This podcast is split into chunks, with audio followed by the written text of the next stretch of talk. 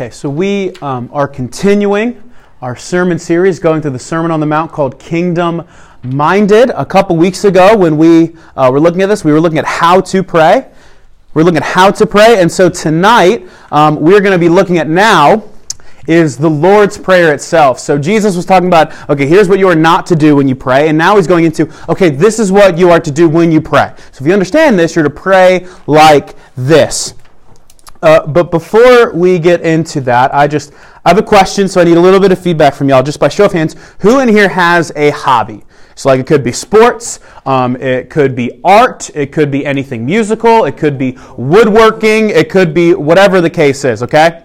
Um, all right. How many would say it is sports? Sports is like your thing. Okay. So, Josh, what what particular sport do you love the most? Uh, soccer. Okay. Actually. okay. So who would you say is is the greatest at basketball? Of all time. Like that what in your opinion, when I say who is the best when it comes to basketball, what would be what would you say? Michael Jordan. Okay? Michael Jordan, Preston. You had your hand raised. I'm trying to think it's either between fishing or baseball. Okay? Let's say baseball. Who would you say is the greatest when it comes to baseball? Um, In your eyes. Uh, Jackie Robinson. Okay? How many else has how many else has a different hobby? Let's say like arts, like artistics, music, things of that nature. Okay. Who would you say is like the best at like what you love to do, Sarah? Hmm. I truly don't know. Okay. What's his name? Well, you know, everybody does like something different, and there's like The guy who does dots who like All right, it's okay. Madison. on the campus. And Madison, what's yours? um I mean my art teacher's pretty good. Okay. But I'm gonna have to go with um his name. I forgot his name. Let me. Well, Bob Ross is pretty good.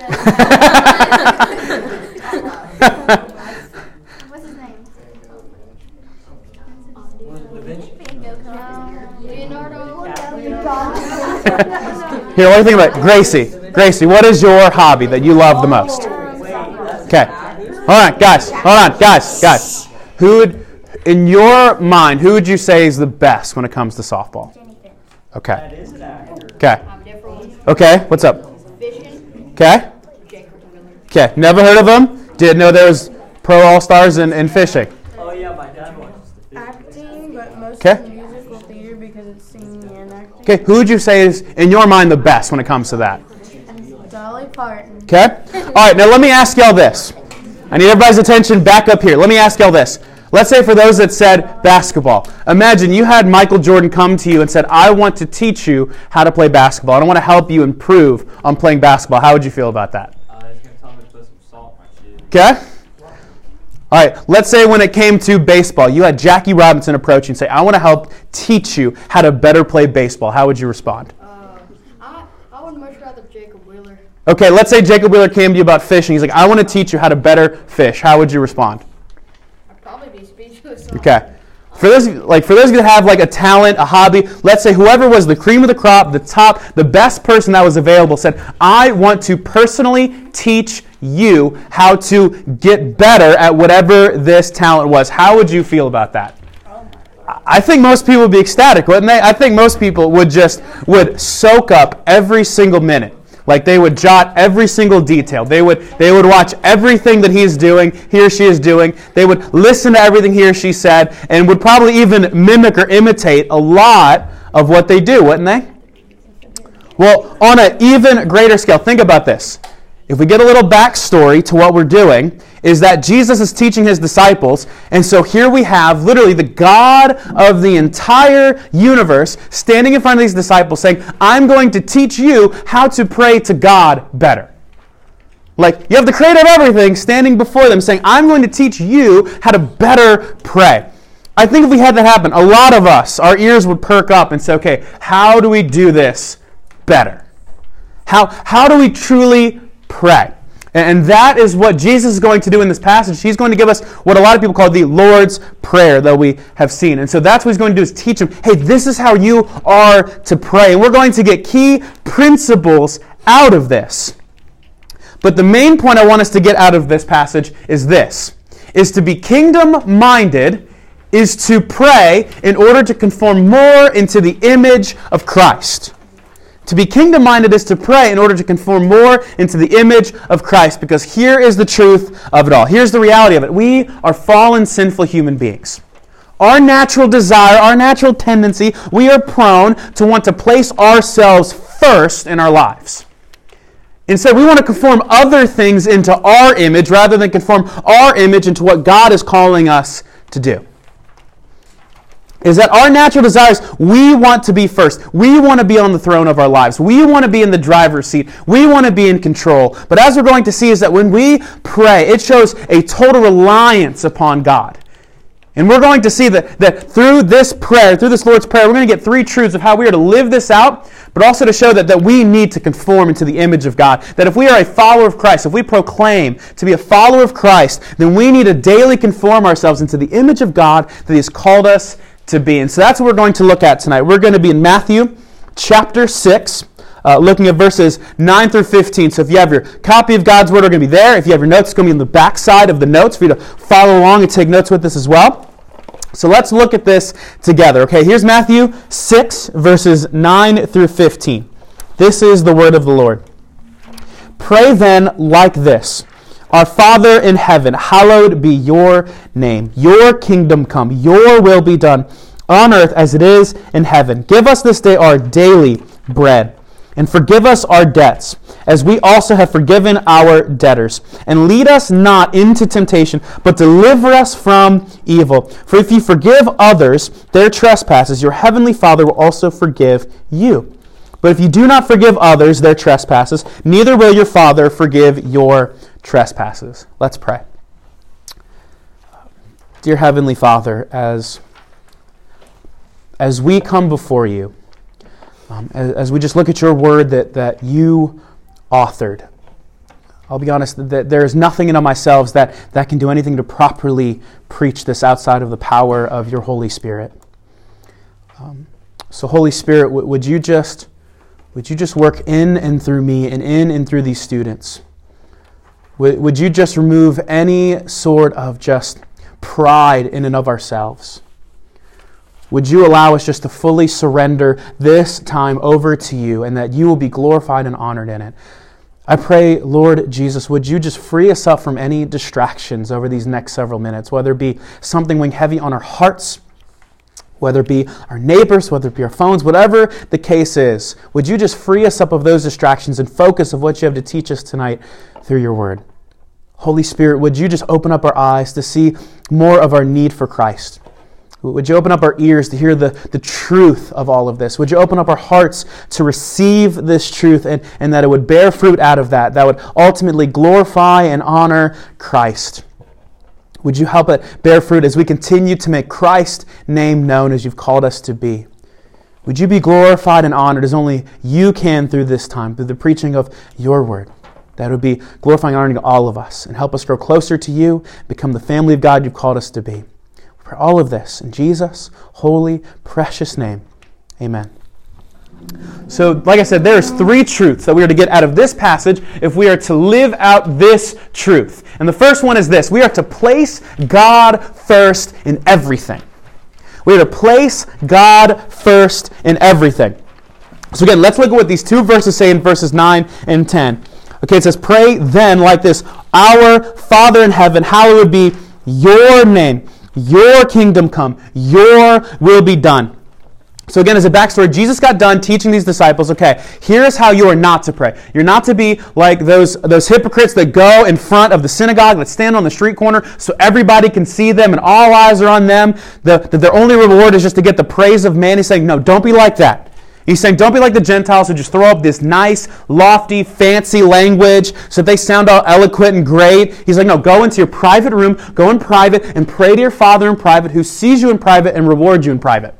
How it's not about like all the words we say, but it's about our heart's posture before God. And that, that is what we're to look at. So he's saying, okay, if we have grasped that, if we're to grasp this is not how we are to pray, that we are to go before God in, in secret, then he's saying, okay, if we get this, and this is how we are to ultimately pray. Pray then like this. And the first thing we see is that we are to place God first in everything. So let's go through this just little bit by little bit. So the first part, pray like this Our Father in heaven. So Jesus first starts by acknowledging God first, saying, Our Father in heaven. But let's not breeze by that. He's saying, look at how he's acknowledging God. He's saying, Our Father in heaven. He's not saying Lord. He's not saying God. He's saying, Hey, our Father in heaven. Saying, if anyone is in Christ, then God is our heavenly Father. God is our heavenly Father. And so we see from the very beginning, because God is our heavenly Father, God cares about us. Think about that for a sec. The creator of the universe, the creator of everything that we see around us, cares about you. Cares about every detail of your life. No matter how silly or simple or small you think it is, God cares about that. In fact, it even says in 1 Peter 5 7, it says, Cast all of your cares, all of your anxieties onto Him, onto the Lord. Why? Because He cares about you. He cares about you. All right, so He says, Our Father, what? Our Father in heaven. So we see our Father in heaven, so that's distinguishing Him from the rest of creation. We're seeing that God is all powerful, all knowing, transcendent. He is above everything. He is the creator of everything. He is sovereign over everything. Yet at the same time, this God that seems so lofty and so high and so mighty and so all powerful and all knowing, He cares about us, His creation. He cares about every detail of our life, and He wants to be involved in every detail of our life because He wants to be placed first in everything in our lives.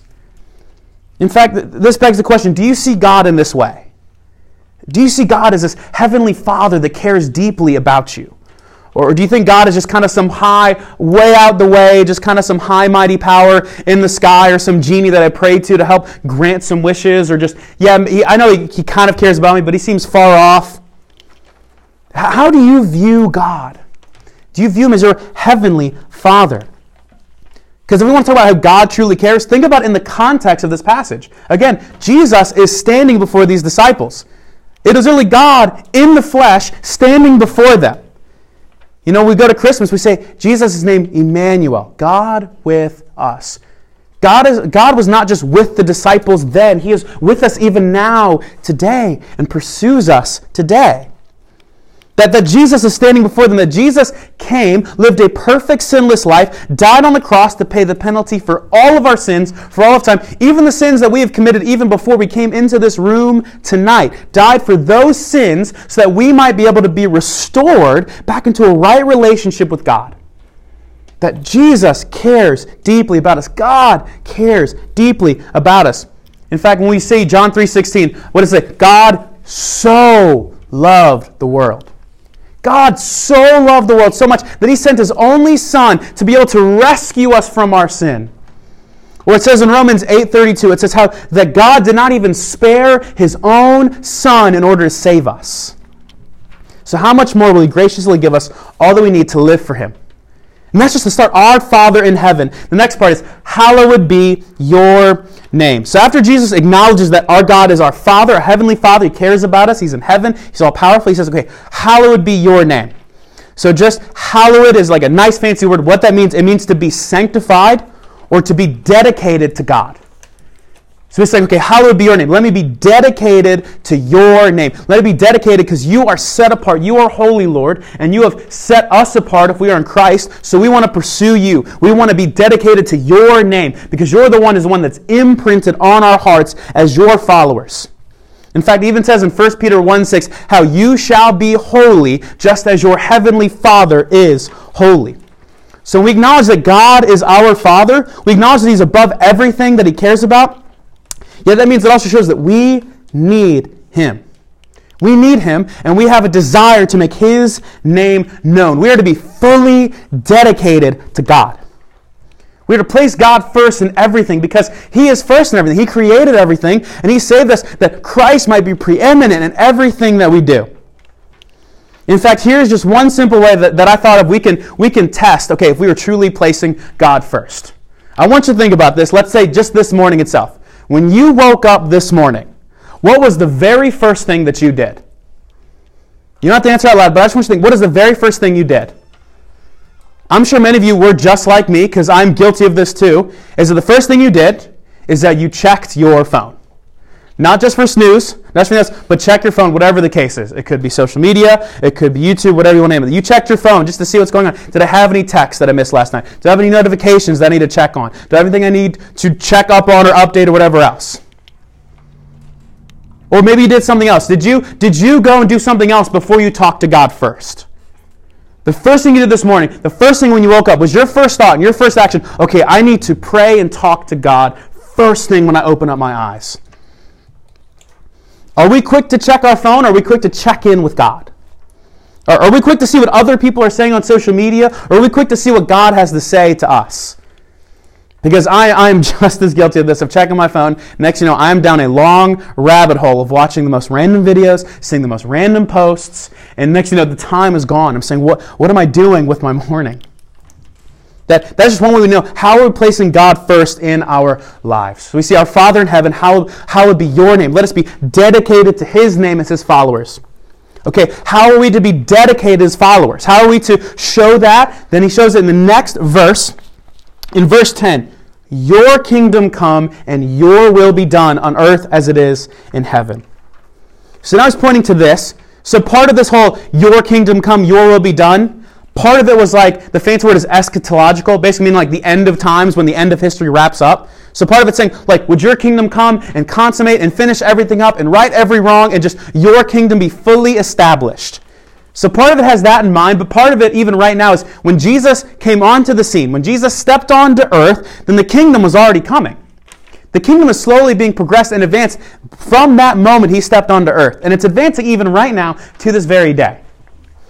In fact, that's what Jesus was saying in Matthew 4:17. Right before he started this whole Sermon on the Mount, he said, "Repent, for the kingdom of heaven is at hand." That the kingdom is already being advanced right now. And so here's what we are to see. We are to advance God's kingdom. So if it says, Your kingdom come, that means we recognize, okay, our God, our Father who is in heaven, we are fully dedicated to your name. So because we are fully dedicated to your name, we're saying, Your kingdom come. Meaning, okay, let us advance your kingdom. Let's advance your kingdom. We are to be ambassadors for Christ, as Paul talked about in 2 Corinthians.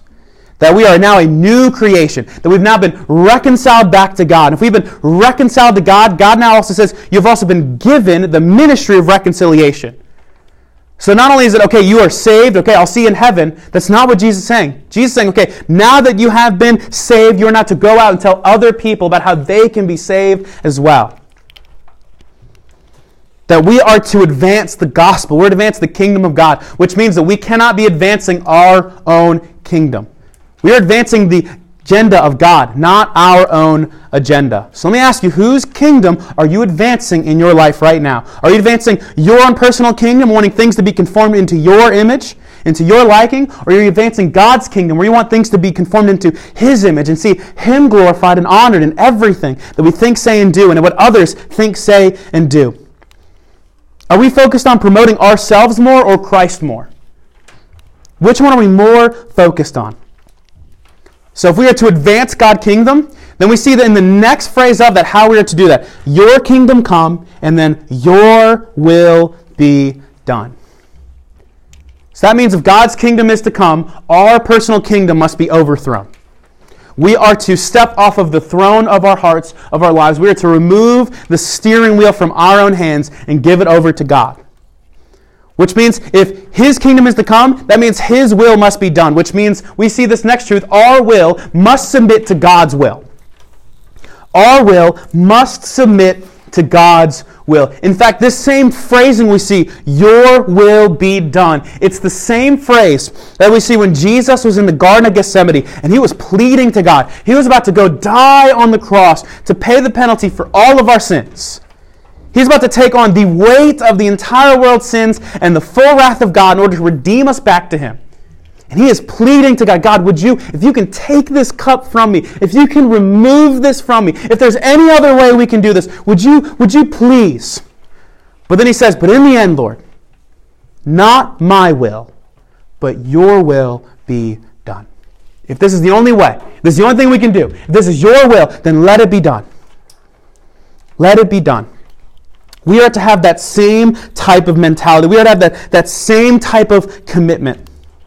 That we are to fully submit our lives to Him. That even if things become uncomfortable, even if things go awry, or even if things, it's just everything within us does not want to do that.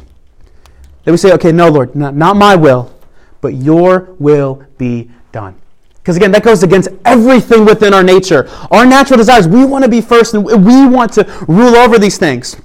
So we need the supernatural strength of God to help us with that. And the beautiful thing is, if we are a follower of Christ, we are following his example. And as we just seen, Christ did this. Christ said, Not my will, but your will be done. And so Christ gives us the strength in order to be able to submit our will to God every single day.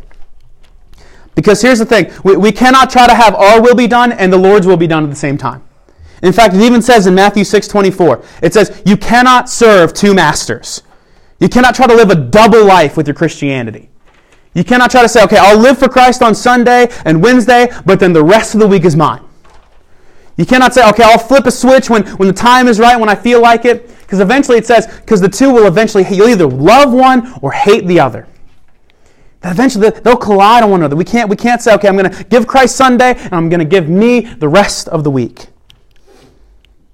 Because we'll eventually love the one and hate the other. But if we're truly placing God first, if we're truly doing this, if we're placing God first in everything, recognize that He is our Father and He cares about us and He knows what's best for us, and that we're fully dedicated to His name, that we want to advance His kingdom more, and we are submitting our will to Him, then in the process we'll conform more into the image of Christ. We'll conform more into the image of Christ. But then what we'll see next in the next couple verses is the next truth we're to have is that we are to fully rely on God. So we are to fully rely on God. So look at what it says in verses 11 through 13. Give us this day our daily bread and forgive us our debts, as we also have forgiven our debtors, and lead us not into temptation, but deliver us from evil. So again, let's go through this phrase by phrase so we can fully understand what Jesus is saying. So the first one, give us this day our daily bread. So right from the start, we see that we are to fully rely on God physically. That we're to fully rely on God physically. Okay, that's what it says, give us this day our daily bread. Jesus is not saying, okay, pray for tomorrow's bread. Pray for next week's bread. Give us the bread today for, let's say, tomorrow's worries. They said, just give us what we need today. It's just like when the Israelites were in the wilderness and they had manna from heaven. They said, take just enough for what you need today. That it's the same mentality. We have just enough we need for today. Because here's the thing we are to look to Him daily for these things. We're to look to Him daily for these needs so He can refuel us every single day for us to fully rely on Him. In fact, it even says just a little later in Matthew 6, 33 to 34, some we'll look at in a couple weeks. It says, Seek first the kingdom of God. So seek first, place God first in everything, and all these things will be added to you. Don't worry about tomorrow, for tomorrow already has enough trouble. A lot of us know we're wasting energy today on tomorrow's worries. We're wasting the strength that we have today on something that's maybe a week from now that we're worrying about. We are to fully rely on God just for today, and He will give us just what we need enough for today. So let me ask you this Are you wasting today's bread, today's energy on tomorrow's worries? Are you using the bread that God gave you today in order to become more dedicated to Him, more, to advance His kingdom more, and to submit our will even more to Him, to be able to glorify Him? So we see that we need God to just physically provide for our needs because we get tired, don't we? A lot of us are going to go home and we are going to go to sleep. Some of you might only have a couple hours, some of you might have several hours. It's up to you, but, but we need sleep. That is when we, we show God, we need you. We need rest. We just we physically need you to provide for us. We need you to provide the strength to even open up our eyes the next morning, to be able to open up our ears to hear things, to open up our minds to understand things. That He gives us all that we need enough for today. So He says, okay, give us this day our daily bread. And then He continues on in verse 12, and forgive us our debts. Forgive us our debts. So we see the next thing is we must fully rely on God spiritually. We must fully rely on God spiritually. So it says, Forgive us our debts. So, what forgive means? It means to stop blaming or taking an offense into an account. And debts, basically, what debts means, it means a sin that incurred uh, debt or sorry, debt with or injury against God. So we're saying is God, would you forgive us of all the sins that we have accumulated against you? So all the times we have sinned against you, even today, would you forgive me of all of those sins? Why? Because we are fallen, sinful human beings. It's, it's not easy following Jesus. There's some days it's tough, it's difficult. Again, we are fallen, sinful human beings that live in a fallen, sinful world. And so we daily need Christ. There's times where we slip up, we, we, we fall, and we need Christ to help us daily to pursue Him. And so we're saying, God, would you forgive me of just of my sins I've even committed this morning? And the beautiful thing is, yes, we may have incurred a great debt against God, but we see in Colossians 2 12 through 15, it says, okay, we incurred this impossible debt before God. We had all these legal ramifications against God, and Jesus wiped all of those out, paid our record of debt in full, moved all of the legal obligations to the side by nailing it to the cross. That on the cross, Jesus paid our record of debt in full. No matter how great you feel like your sin is, Jesus already paid the tab. No matter how great the bill is, Jesus already paid it in full. Not just for the moment that we were forgiven and brought back into a right relationship with God, but even from then on, the times that we will fall, the times that we will fail, the times that we will fall into temptation. We say, God, would you forgive me and bring me back to Christ? And He is faithful to do that. And again, this is this not this forgiveness is not meaning for us to go, well, if God's going to forgive me of everything, then I'll just keep living my own life how I best see fit, and then Jesus will forgive me, right? And, and Paul says in Romans 6 2, no, absolutely not, by, by no means. That doesn't mean that we're to keep sinning so that grace may continue to produce even more. It says we're to conform ourselves to Christ because we see how Christ, the price, the price that Christ paid to redeem us. It should cause us to say, I, I hate my sin. That that that because of my sin, that's why Christ had to go die. And so we see that it should open up our eyes say, I, I don't want that anymore. I don't want to live for that anymore. So, Christ, would you forgive me of this? And the beautiful thing is, God fully forgives you of your sins. That is the beauty of the gospel. We cannot do it on our own power. It is only by the grace of God that we are forgiven of our sins. And I'm here to encourage you, even tonight. Maybe there are sins that maybe you feel like there is just this record of debt on your shoulders, this weight of the world on your shoulders, that you feel like there's no way God could truly forgive me. And I'm here to tell you that, that, that God can absolutely forgive you. I mean, we just sang about what a beautiful name it is. You have no rival, you have no equal. That, that is a powerful name that has overcome sin and death and the grave. If our sin was too great for Christ, he would still be lying dead in the grave. So he can absolutely forgive you. So, Lord, would you forgive us of our debts? And then next, would you help us forgive our debtors? So it says next, and we, as we also have forgiven our debtors. So by the grace of God, we are forgiven of our sins. And by the grace of God, we are able to forgive others. Because here's the thing because we have experienced the greatest forgiveness, we are to also show that forgiveness to others. We are to show that forgiveness to others because we have experienced the greatest amount of forgiveness we could imagine.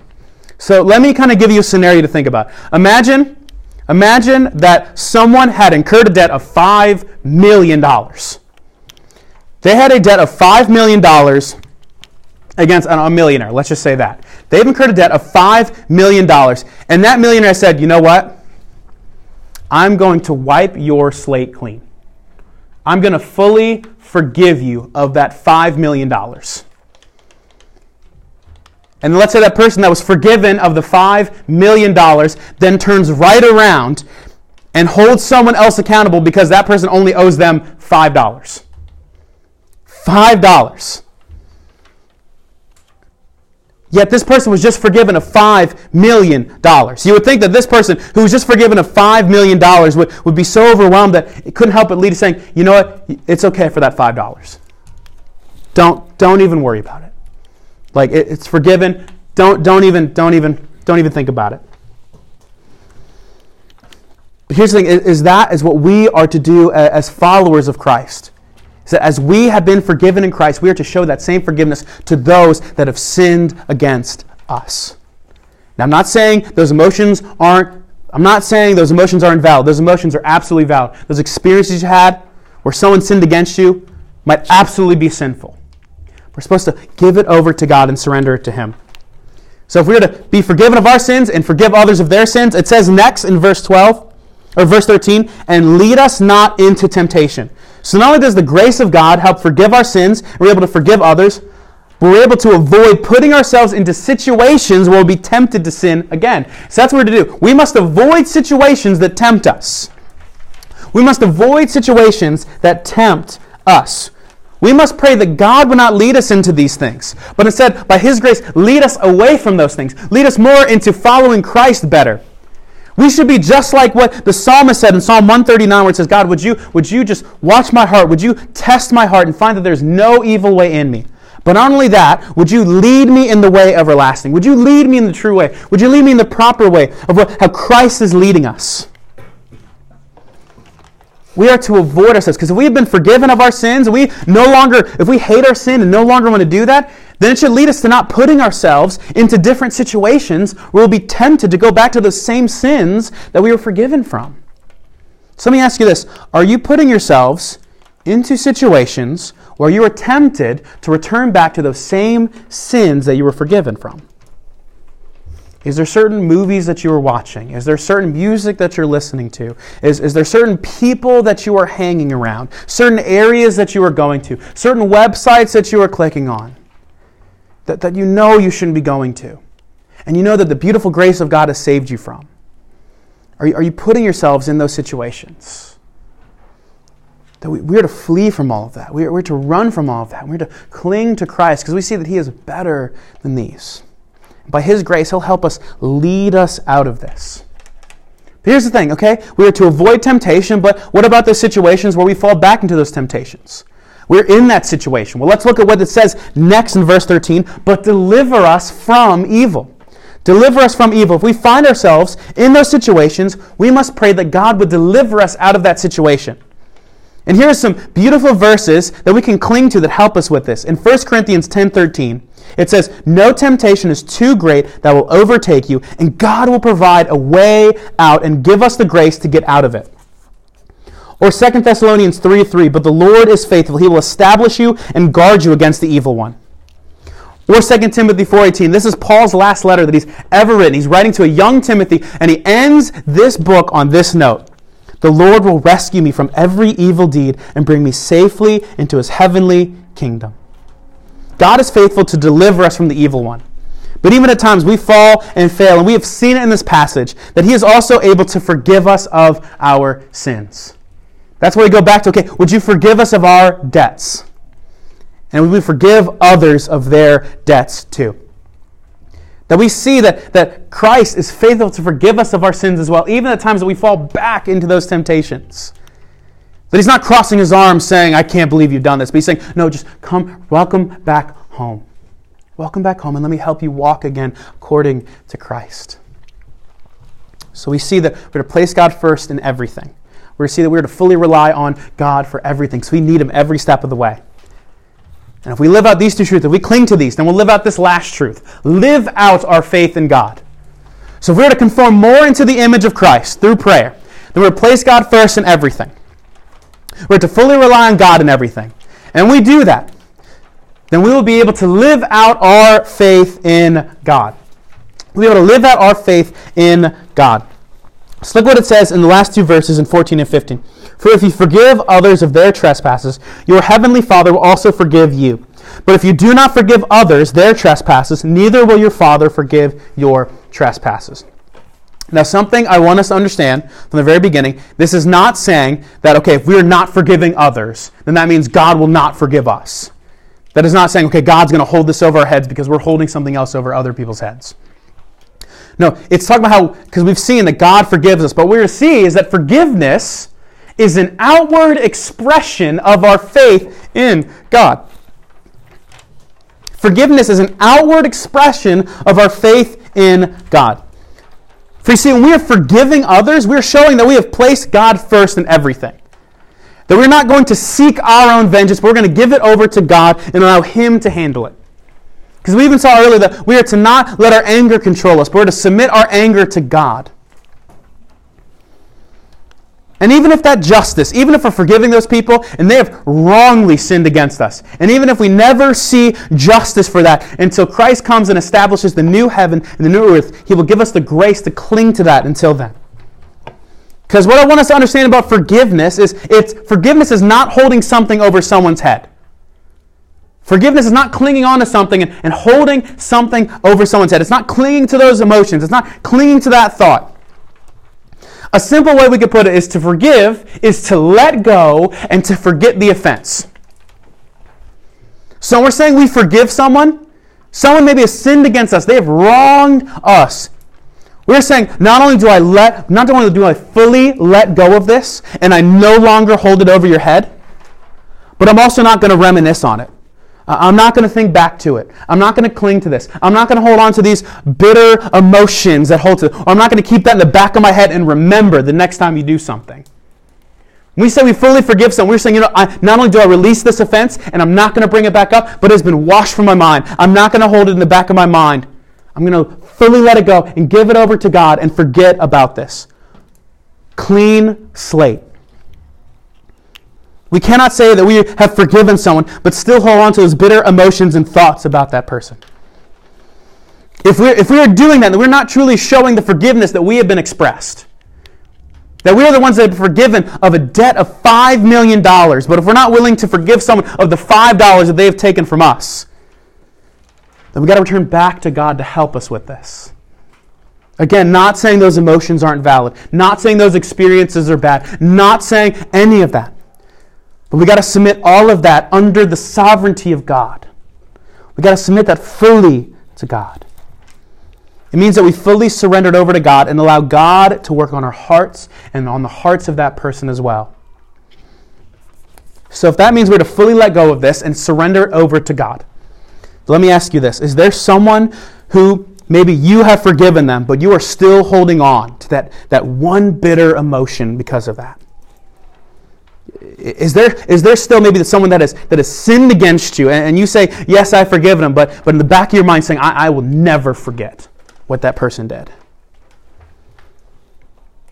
Maybe is there someone where you have forgiven that person, but you have not forgotten about what they did?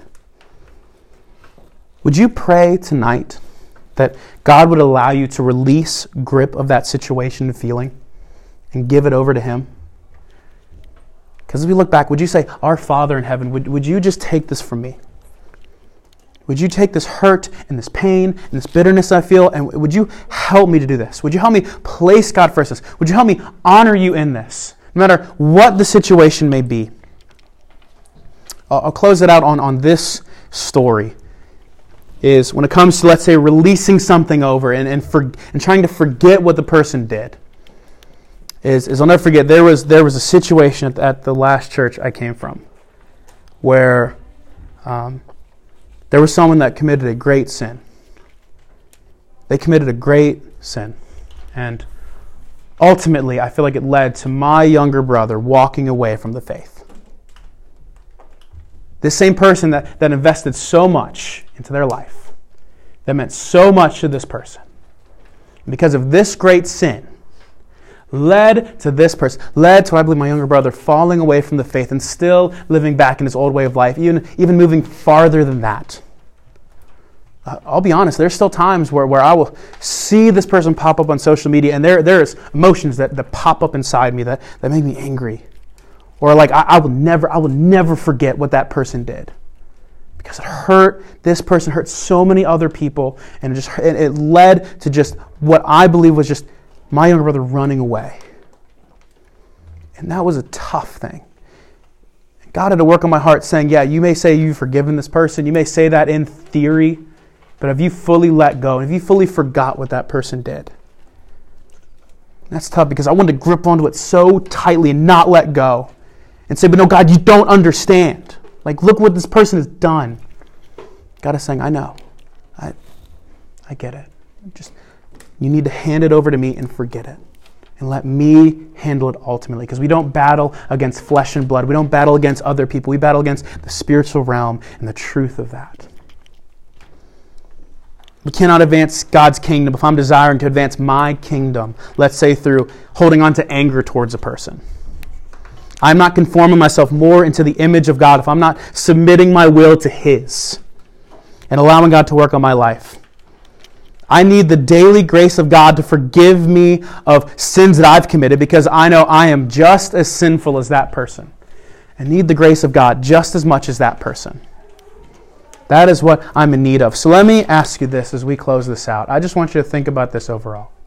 Are you daily conforming yourself into the image of Christ that God is calling you to? Are you daily conforming yourself into the image of Christ that God is calling you to? And to follow up that, I want you to think about these three questions. Are you placing God first in everything? Are you fully relying on God to daily provide for everything that you need? And are you daily living out your faith? We're to pray every day, have this open line of communication with God, that we're fully surrendering everything over to Him, saying that you are better than all of this. Our Father in heaven, you are better than all of this, and I need your help every single day to follow you better, to become more kingdom minded. That we're to conform more into the image of Christ. We're to place God first in everything that we do. That we're to fully rely on God for all of our needs, physically and spiritually. And as we do that, we'll be able to live out our faith. And as we live out our faith, we will conform more into the image of Christ. And we'll be able to be more kingdom minded and continue to make Christ's name known. Let's pray. Our Heavenly Father, we are just so thankful for you. We're thankful that you care about every single detail of our life. We're thankful that, that you cared about us so much. You sent Christ to die in order to save us from our sins and forgive us of all of our sins for all of time that you knew. All of our sins we would commit, past, present, future, before Christ stepped down. And he said, I will still take on their sins. So, because that, since Christ was fully committed to saving us back to you, would you help us by your grace be fully committed to Christ? to make his name known? Would you help us see our daily need for Christ to cling to the cross on a daily basis, to deny ourselves and pick up our cross and follow him? Not just on Sundays, not just on Wednesdays, but every single day. And would you help us be able to live out our faith? Regardless of how awkward it may be, or difficult it may be, or whatever situation may be, would you help us live out our faith and say, Not my will, but your will be done? Would you help us forgive those who have, who have wronged us? Would you help us be a light for Christ in this dark world? It's only by your grace we're able to do any of this. It's only by Christ we're able to do any of this. So would you help us follow his example better and make his name known? And it's in Christ's holy, perfect, precious name we pray. Amen.